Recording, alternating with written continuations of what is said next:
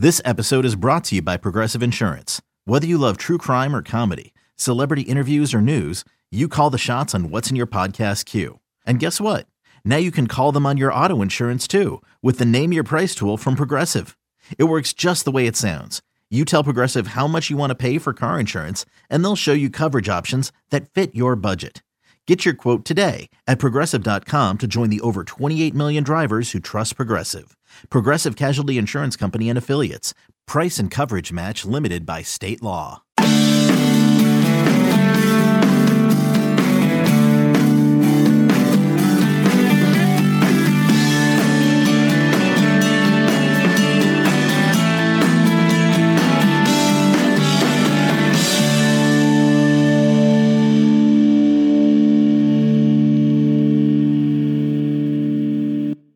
Bama Online Podcast, this time on Monday afternoon, February the 15th, 2021. No, it is not Green Bay, Wisconsin, in frigid West Central Alabama, but Charlie Potter, I think we're getting a test drive. If we ever wanted to live up in the northern Midwest or the you know northeast or somewhere like that. I think we're getting a test drive on this Monday, and we certainly hope first and foremost each and every one of you out there are safe. We're just happy right now, right, Charlie? We've got our we still got our power. You know, we're still nice and warm and cozy, but uh, well, it's a rough stretch we got here.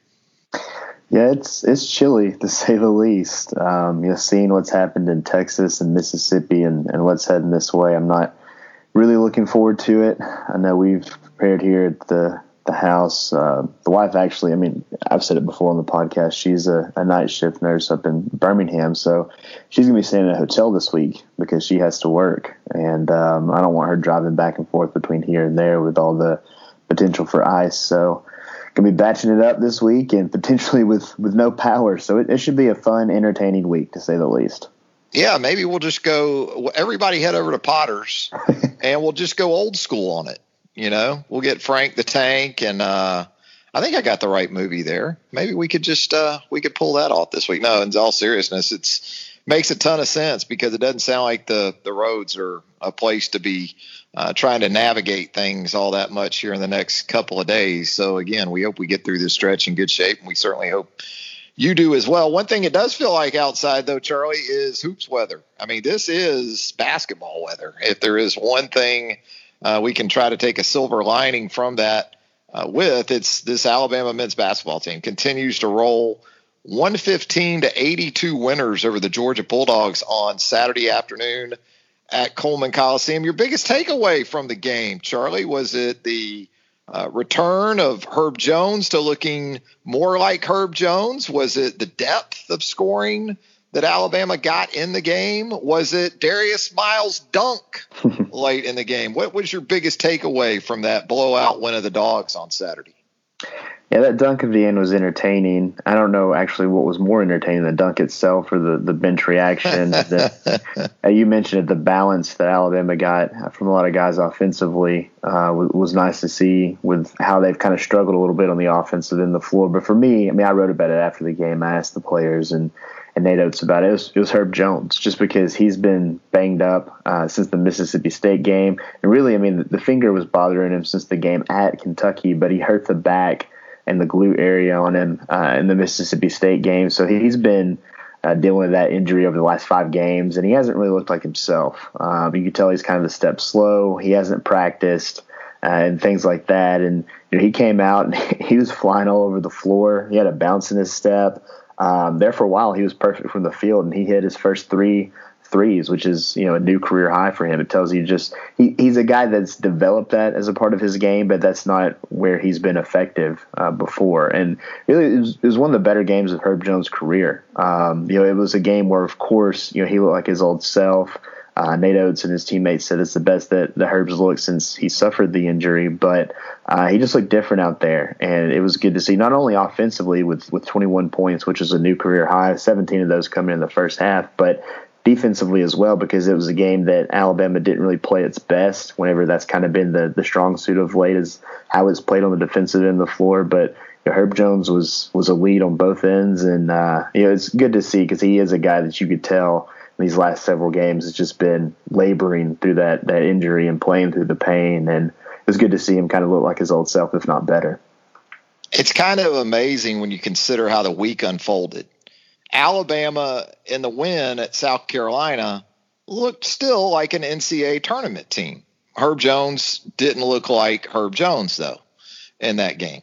Herb Jones looks more like the Herb Jones we're used to seeing when he's healthy, and Alabama in blowing out Georgia four or five days later looks like a Final Four team. Is that is that as simple as, as you can kind of put it, or do you agree with that? I mean, with that Herb Jones on Saturday, this is a Final Four type team.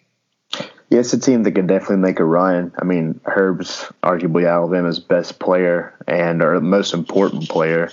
And uh, I don't think many people would argue with that. Um, of course, you know, he's not known for his offensive game, but with what he was able to do against Georgia, I mean, if he plays like that, Alabama's going to be hard to beat because then it opens things up for guys like Jaden Shackelford and Josh Primo and John Petty and Jahvon Quinerly, those guys to contribute to the box score as well, uh, because Herb's a guy that he's going to attack. And, um, you know, he showed that he can hit the three, but you know, he's a guy that's going to attack the rim and and you know clean up the boards and, and get some second chance points. So, with the way that he played, if he can keep this up, I mean, Alabama is going to be tough to beat. And then you got to think about it. You know, Jordan Bruner is going to be coming back soon. Juwan Gary is going to be coming back from that shoulder injury. If they can get healthy and be consistent on the offensive end of the floor, because that hasn't really been the case, and maybe that has to do with her being limited this team's going to be really dangerous come March.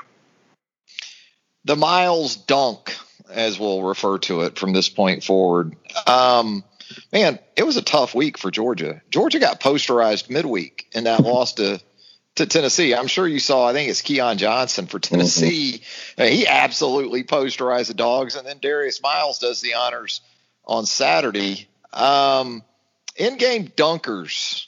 I've been thinking about that in recent days since that Miles dunk. Who are some of the better ones you've seen at Alabama? Um, you know, this team uh, probably has a greater collection of those kind of guys uh, than some previous teams. Uh, who would you put up there? Um, yes, that's kind of tough. Um, Alabama's had some some decent dunkers. Um, the first guy that comes to mind is Tony Mitchell. I know he's not a guy that really panned out, so to say, at Alabama, but he was yes. explosive. And I mean, I've been covering the team since what 2013. Um, mm-hmm. Started CW, so I haven't seen just the the full gamut. But that's the first guy to come to mind. Um, you know, Retin Obasohan. Yeah, I'd have Tony up there. Yeah, yeah.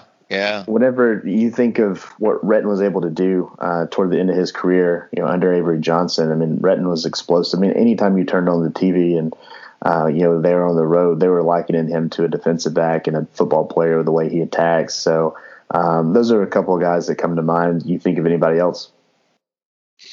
You know, Colin in his one year, I'm trying yeah. to recall. Did yeah, he may have had a couple, but you know, it, for me, it goes back to kind of the earlier eras of guys like Antonio McDyess, just sort of freak athletes. McDyess, um, many, many years ago. Gerald Wallace was certainly that type of athlete.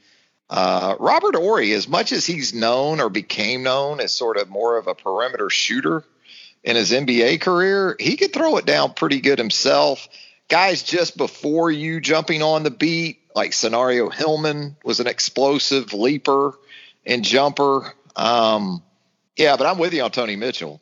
You know, Tony uh, you didn't always know exactly what you were going to get with Tony on a day to day basis. Uh, but if he did have the opportunity to put somebody on a on a poster, he, he didn't hesitate to do that. So JaMychal Green could throw it down pretty good, but you know that's where you get into some of the bigs. Mm-hmm. And it seems like it's always, especially like in the NBA dunk contest back in the days when we actually had one. Um, you know, it was it was the guys six three to like six six. It was just just more impressive when it's a non big, right? Throwing it down.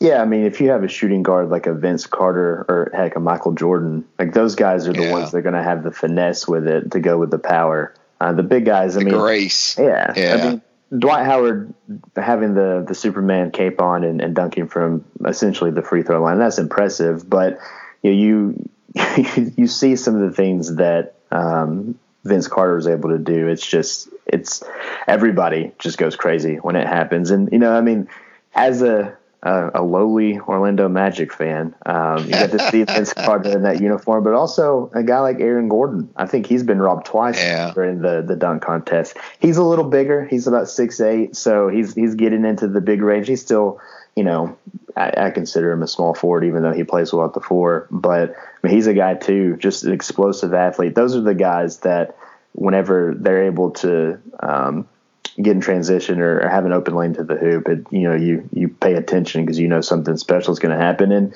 you can kind of, I'm not likening him to any of those players, but you can tell that Darius Miles has some explosive ability, and and that dunk was just an example of that. I think you know, with time, he could be a kid that's you know, a lot of fun to watch and a, a special player for Alabama. Yeah, and I wanted to ask you too, you know, as while we're on the topic of uh, Alabama hoops, and we'll get into some football coming up after the break. But man, you look at the newcomers on this team, and just about every one of these guys has hit. And I'm not just talking about guys who came on board prior to this season, but you had guys last year that had to sit out, like Jahvon Quinerly, like Rojas. Um, Juwan Gary. Uh, if you had to pick a newcomer of the year for this Alabama men's basketball team, Charlie, uh, you got Josh Primo, you got Keon Ellis. Mm-hmm. Uh, who would be your pick right now? It, it's tough Jordan to Bruner. Pick, yeah, mean, yeah. It's tough to pick one. I would probably lean toward Bruner because you see what Alabama was able to do in January when he was healthy. I mean, they were on that run where you know they looked like a team that was going to make a long run in the tournament. They they still look like that, but they were complete at that point before all the injuries started happening. So I would give the nod to Jordan Bruner, but Josh Primo. I mean, he's been in the lineup uh, for a while now, and um, you know we've seen what he can do when he's on. He's a special talent. That five star rating was was very obvious with the the talent and ability that he has. And um, you know, I think with with him, I mean, it's if he's a guy that comes back, and I think that's you know one and done is a potential for him, but I, I think he would benefit from another year. But uh, you know him in, in year two in this Nate Oats system would be really scary. And then I, I think a, a, dark horse is, is Keon Ellis because he's not a guy that just mm-hmm. you know he's not filling up the box score every night, but Keon is is just a guy that you know you're going to get strong effort from. Um, you know, he's a guy. All, all these guys have, have, made mistakes. You know, we've seen the turnovers happen, but he's a guy that's going to be sprinting his ass off to the other end of the court and try to play defense. And uh, I think he's been a lot of fun to watch and a, strong addition. But I mean, it's it's a, a, long list. I mean, obviously they added a lot of players to the roster this year, and, and all of them, for the most part, have been contributing in some way. And usually, when you see guys have injuries early on in their stint at a particular stop, that red flag goes up in your mind about, well, this may not work out.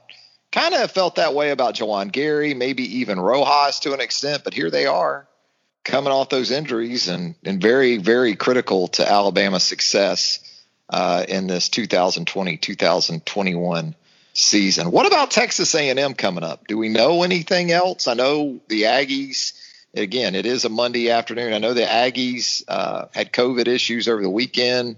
Uh, have we heard anything else, or is we just working on the assumption that that Alabama is going to be in College Station Wednesday night?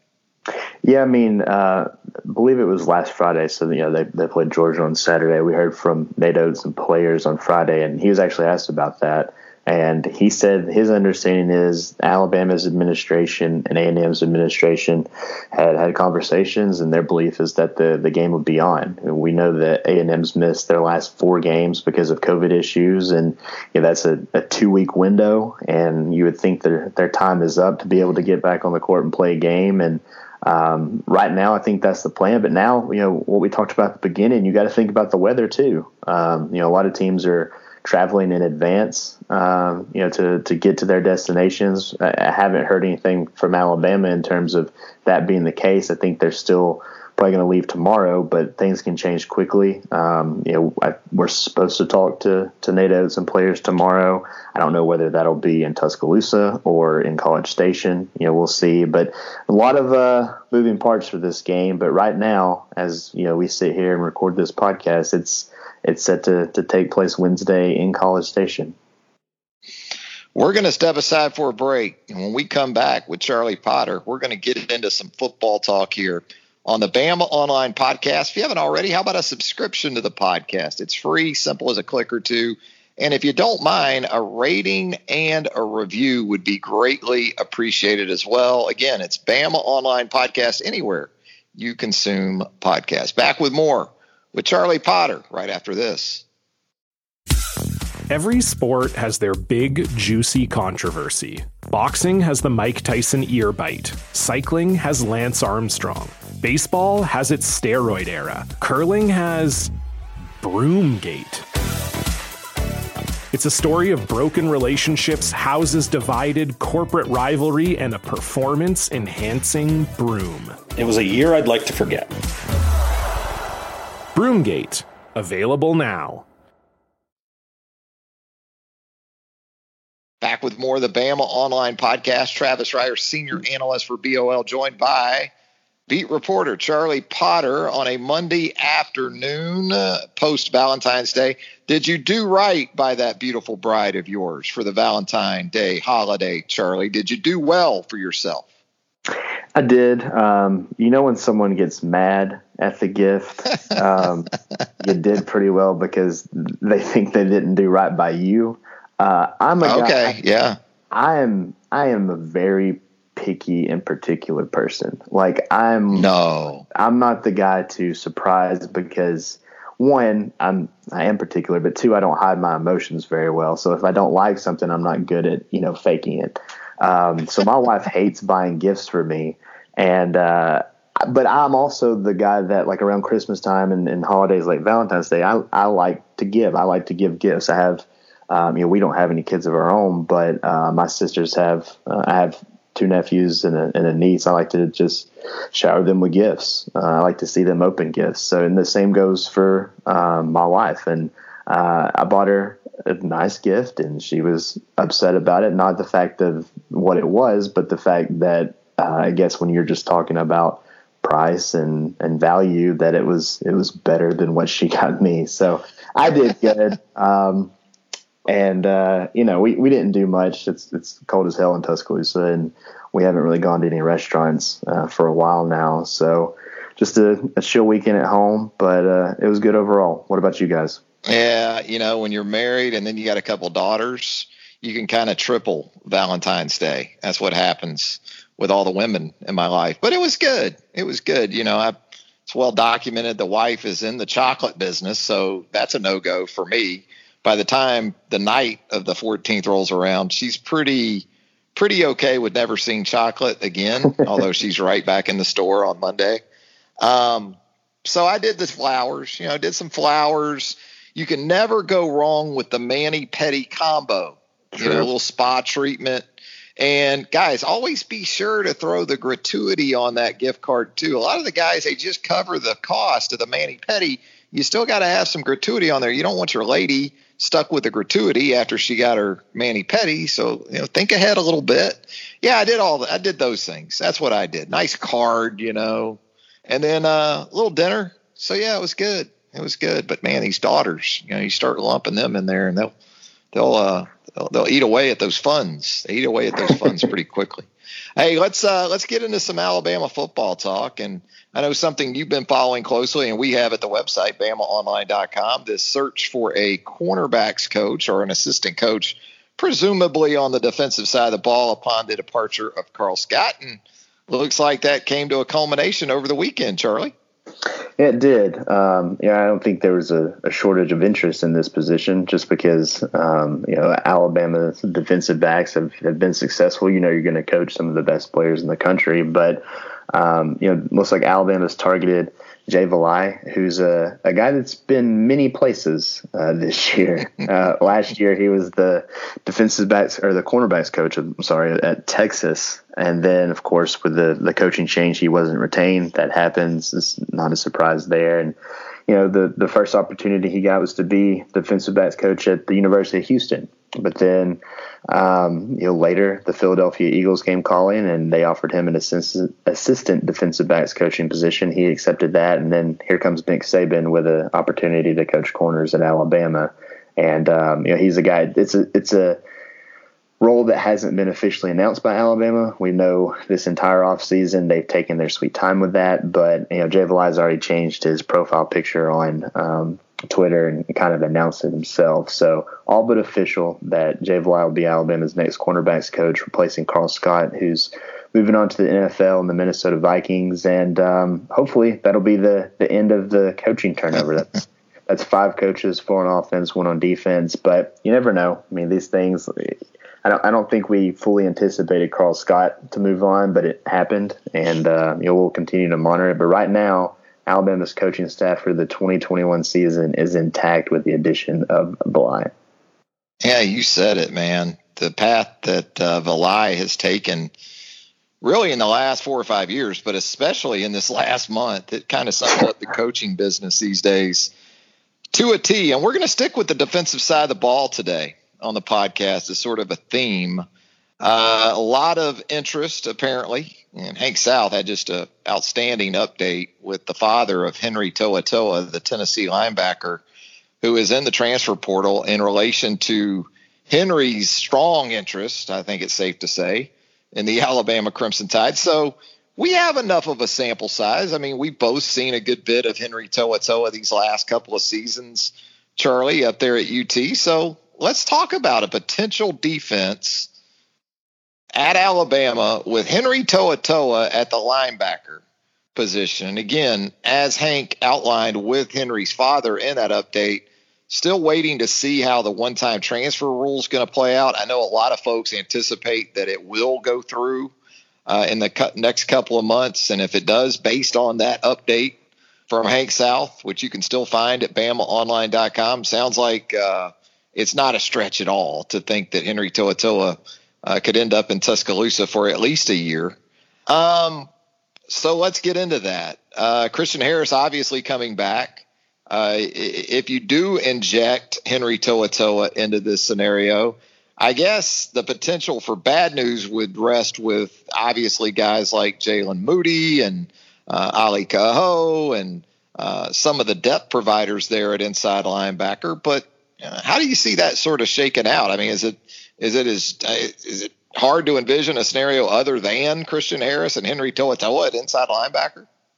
Yeah, it would be tough to to imagine Henry coming in and, and not being a starter just because of how much and how well he played at Tennessee. Um, I know, you know, he had issues. He's a young guy playing early. We saw that uh, in the 2019 season with Christian Harris and Shane Lee. Young guys are going to make mistakes, but he's a talented player. He's a guy that flies all over the field. He led the Vols in tackles this past season. just a, a, tackling machine. So to pair him with Christian Harris, it would be a, a very, very strong combo. But that does also you know, lead you to believe that you know, the guys that have been waiting their turn behind a Dylan Moses and, you know, the, the older guys that watched true freshmen uh, start in the 2019 season, guys like Moody and Kaho and, and now Shane Lee, um, you know, they might look elsewhere. Um, you know, they might look for, for greener pastures and opportunities to, to get on the field. So, um, you know, you, that happens when you accept transfers, um, especially at a position where had or should Henry not come to Tuscaloosa, there's going to be competition at that Mike linebacker spot, or at least one of the inside linebacker spots if Christian Harris doesn't slide over from Will to Mike. But you know, it's a it's an interesting uh, development, one that it makes sense just because you're losing a guy like Dylan Moses, and you would be adding a guy with a ton of experience in To'oTo'o. But um, you know, it, it's also a, a situation, and it's kind of the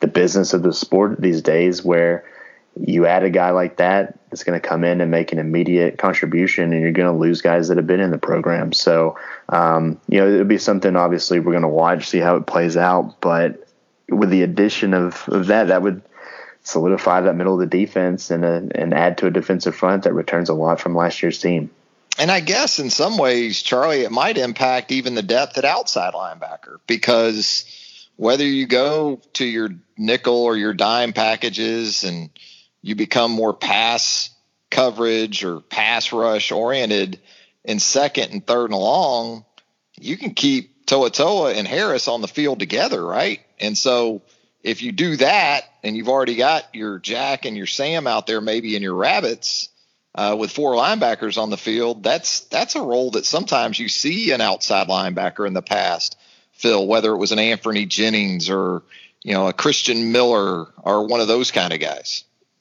Yeah, I mean, even if you don't add To'oTo'o to this defense, it's going to be tough for guys to get on the field uh, ahead of uh, Chris Allen and, and Will Anderson with the years they put together last mm-hmm. year. Alabama's recruited well at that position. You know, we saw Drew Sanders get some playing time last year. Um, you're not going to have a Ben Davis around, so some of those younger guys could um, you know get more opportunities. And you you added some special uh, players this cycle. Dallas Turner being the most notable, uh, the kid from from South Florida. So yeah, um, you know, it, it's it's tricky because you can leave those guys on the field, but it's also tough because you're not going to take four and, and 31 off the field very much because of how explosive they are. So um, the the top of the linebacker pecking order, should To'oTo'o come to Tuscaloosa, would be pretty set. And then from a rotational aspect, you know, it's tough to take those guys off the field because of the talent that they they bring and the experience now that they all have. So it'll be a, an interesting thing to watch and, and, see how they kind of manage that because we saw a pretty heavy rotation on the defensive line last year. We didn't really see much uh, at the outside linebacker position, and, and, that was honestly a bit surprising given we had a, a, a true freshman uh, step into the starting lineup and to, to follow last year. And, and, Will Anderson, he solidified his spot in that lineup and made it tough for them to take him off the field. So how they handle that, how they manage that, how they maybe go about a rotation – and, and mixing and matching some guys there will be very intriguing to follow. It could make for an awkward spring, couldn't it? Because To'oTo'o won't be here. And kind of like Jake Coker, if you consider the quarterback situation. Remember that back in the spring of 2014? Jake Coker was already set to make his way to Alabama, but he had to graduate from Florida State first but there was already this narrative that, well, as soon as Jake Coker gets here, he's going to be the starting quarterback. It ended up being Blake Sims in 2014 and not Jake Coker. Um, but I, I agreed on To'oTo'o. I mean, Jake Coker wasn't a starter mm-hmm. at Florida State. You know, Henry To'oTo'o is a two year starter in this league who would be making his way. But um, I wouldn't envy, I guess, Pete Golding in managing that situation beyond Christian Harris if in fact it's pretty much a given that everybody else in that room knows that Henry To'oTo'o is on the way, even though he's yeah. not here. You get where I'm going? Yeah. I mean, it's also just, I mean, with what Alabama's been able to do these last two cycles from recruiting, if they add him and then the possibility of JTT, I know that you like to pronounce his name whenever you and Tim are on the podcast. Tuimoloau. Yeah. Tui exactly. Malalo. There you go. If you add those right two. Not, I just like saying it. Yeah. if you add those two guys to this defense, which it has to replace guys like Patrick Surtain and Christian Barmore and Dylan Moses, but that's kind of it. If you add those two with the young guys that they have waiting in the wings, these, this defense could be one of the best in the country uh, next year. And it's just you know the the rich get richer with the additions they have coming after signing the highest ranked recruiting class of all time. Yeah, it's kind of crazy thing, and you don't you absolutely don't say no to a guy like no. Henry To'oTo'o. You just you don't do it. Um, sticking with the defense, and let's go up front. I got a question for you. Uh, more tackles for loss. Way too early question. More tackles for loss in 2021. LaBryan Ray or Tim Smith. Now, they don't necessarily play the same position, but both, it's easy to project both as every, ta- every down type guys. Uh, but I'm going to go ahead and ask it anyway. LaBryan Ray or Tim Smith, more tackles for loss? Yeah, I mean, it all depends on LaBryan Ray's health. I think if he's able to stay on the field like he did in 2018, um, he would be the easy choice. He had six back in, in 2018. Of course, we all know that he missed a big chunk of time this past season with that elbow injury and uh, ended up with just a half of a tackle for loss. And you look at Tim Smith as a true freshman. He played, I believe, nine games. He had two and a half. Um, he seemed to be getting more and more comfortable as the season progressed and really became disruptive there in the middle of that defensive line. I think he has a a bright future. But if Ray can come back healthy and stay healthy, you know, he's going to be a guy that's on the field um, a lot. He's going to be the guy on the field in that dime rabbits look, especially with Christian Barmore moving on to the league. So um, if healthy, LaBryan Ray, but if you know Ray matches the same kind of uh, production and, and, availability of the last two seasons, I would give the the nod to Tim Smith because I think he's a guy that is going to be stepping into a bigger role, getting a little bit more playing time, and with that becomes or comes more production and, and more tackles for loss ultimately. They could end up helping each other, couldn't they? Because yeah. if LaBryan is healthy, I, I would think he's potentially looking at double teams early in the season which could help Tim Smith and those other defensive linemen. But I think if you try to single block Tim Smith a lot early in the season, you'll end up seeing opponents as the season moves on start to send doubles uh, his way, which in turn obviously could help LaBryan Ray. And I know intangibly um, the impact that, that LaBryan could certainly have on this team and a team in need of, of emerging leaders, as you outlined in a piece for us at Bama Online on Monday. Uh, you got LaBryan right at the top of that list too. Yeah, and I mean defensively, Alabama's returning a lot of guys that have played a lot of football, and we saw this past year when you look at just the captains uh, for the 2020 team, they were all on the offensive side of the ball. So it's time for some defensive guys to step up. And I think, you know, you look at the defensive line, uh, we heard a lot from Phil Mathis last year, and, and he talked about know, stepping into a leadership role. But doing so and helping out LaBryan Ray. LaBryan Ray was already the leader of that defensive line last year, and I think if healthy and you know spending more time on the practice field and in drills, I mean he's a, a clear choice on the defensive side of the ball. And same goes for Christian Harris, an inside linebacker. You know Chris Allen can help out up there on the defensive front, and I think Jordan Battle is a guy that could be a, a leader in the back end at the safety position. But you know, LaBryan Ray is a guy that those guys in the defensive line room respect. They look up to. They they seek uh, and go to for advice. So yeah, I mean, uh, he can make an extreme contribution in 2020 if he's healthy, or in 2021 if he's healthy.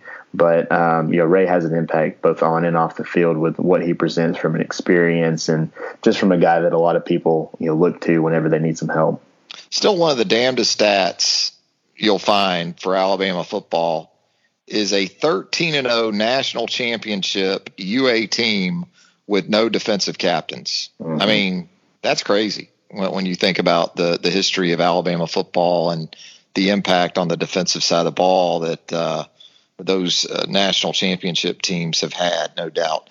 Uh, speaking of the defensive line, we'd be remiss if we didn't note the passing of Lorenzo Washington at the age of 34. Of course, Zoe, a big part of those early Nick Saban era teams, was actually a recruit from the Mike Shula era. And I recall that in most part because site publisher Tim Watts and myself actually made a road trip over to uh, the Grayson High School in the uh, the Atlanta area when Zoe was a senior over there playing for Mickey Conn former Alabama player who's now on the staff with Dabo Swinney at Clemson. And we had an opportunity to really get to meet Lorenzo and spend some time with him. And uh, just even then came across as very affable, very personable, easy guy to talk to, get along with, and just absolutely hate to hear of his passing, Charlie, uh, again at the, the young age of, of 34. Yeah, and of course, you know Lorenzo was before my time on the beat, but you can see just from the the outpour from his former teammates, um, you know, taking to social media and sharing their condolences, what kind of guy he was. Um, and we've seen stuff from Eryk Anders, uh, Greg McElroy, just a number of guys taking to social media and, and sharing their sadness, really, because uh, they lost one of their brothers, and it, it's a shame. Uh, there's no details yet, so uh, I don't know if we'll get that or not. I think Nick Saban will probably be sending out a, a statement at some point whenever they, they speak to the family. But it's just it's tough to see because he, he's young. I mean, you know, I'm I'm not 30 yet, but 34 is just a few steps ahead of me, and to, to see that it's it's always tough to swallow. Yeah, he was a guy again as a recruit, especially for the Shula era. Uh, he was about as big as it gets in terms of landing a, a big time player uh, for Mike and that staff, and uh, you know was a central figure on those defensive lines in the early stages of the Saban era, part of that 2009 national championship team, and we certainly join all of those out there sending their uh, condolences to the uh, family of Lorenzo Washington. That's going to do it, Charlie, for our latest edition of the Bama Online Podcast. You know, we got some spring sports though upon us. Some already cranking up. Alabama softball with a 4 0 weekend uh, in its wake. Uh, you got Alabama baseball. Hopefully, doesn't feel like baseball weather too much though, Charlie. With Alabama baseball set to get underway this weekend at the Joe.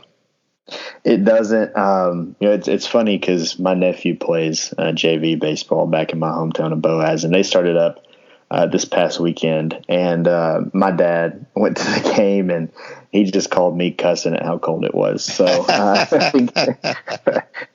I, can attest to that. It is definitely it definitely doesn't feel like baseball weather yet. But no, I mean it's exciting to get uh, Alabama baseball season started up. I think uh, a lot of people had high hopes for last year before it was canceled prematurely right before the start of SEC play, and I know Brad Bohannon is excited for this club to get on the field and see what they can do. Patrick Murphy over the weekend picks up his 1100th win as head coach. Wow. What a program Murph has built over there off campus drive. Incredible, incredible program under Patrick Murphy. Well, that's going to do it for this edition of the Bama Online Podcast. Charlie, as always, appreciate the time, my man. No problem, man. Stay warm, and uh, we'll look forward to doing it again soon. Yeah. If you got a generator, God bless you. I uh, I got to make that move at some point. But for Charlie Potter, Travis Reier, echoing the sentiments of Charlie, stay warm, stay safe, and keep it locked to BamaOnline.com for all things Alabama Crimson Tide. So long, everybody.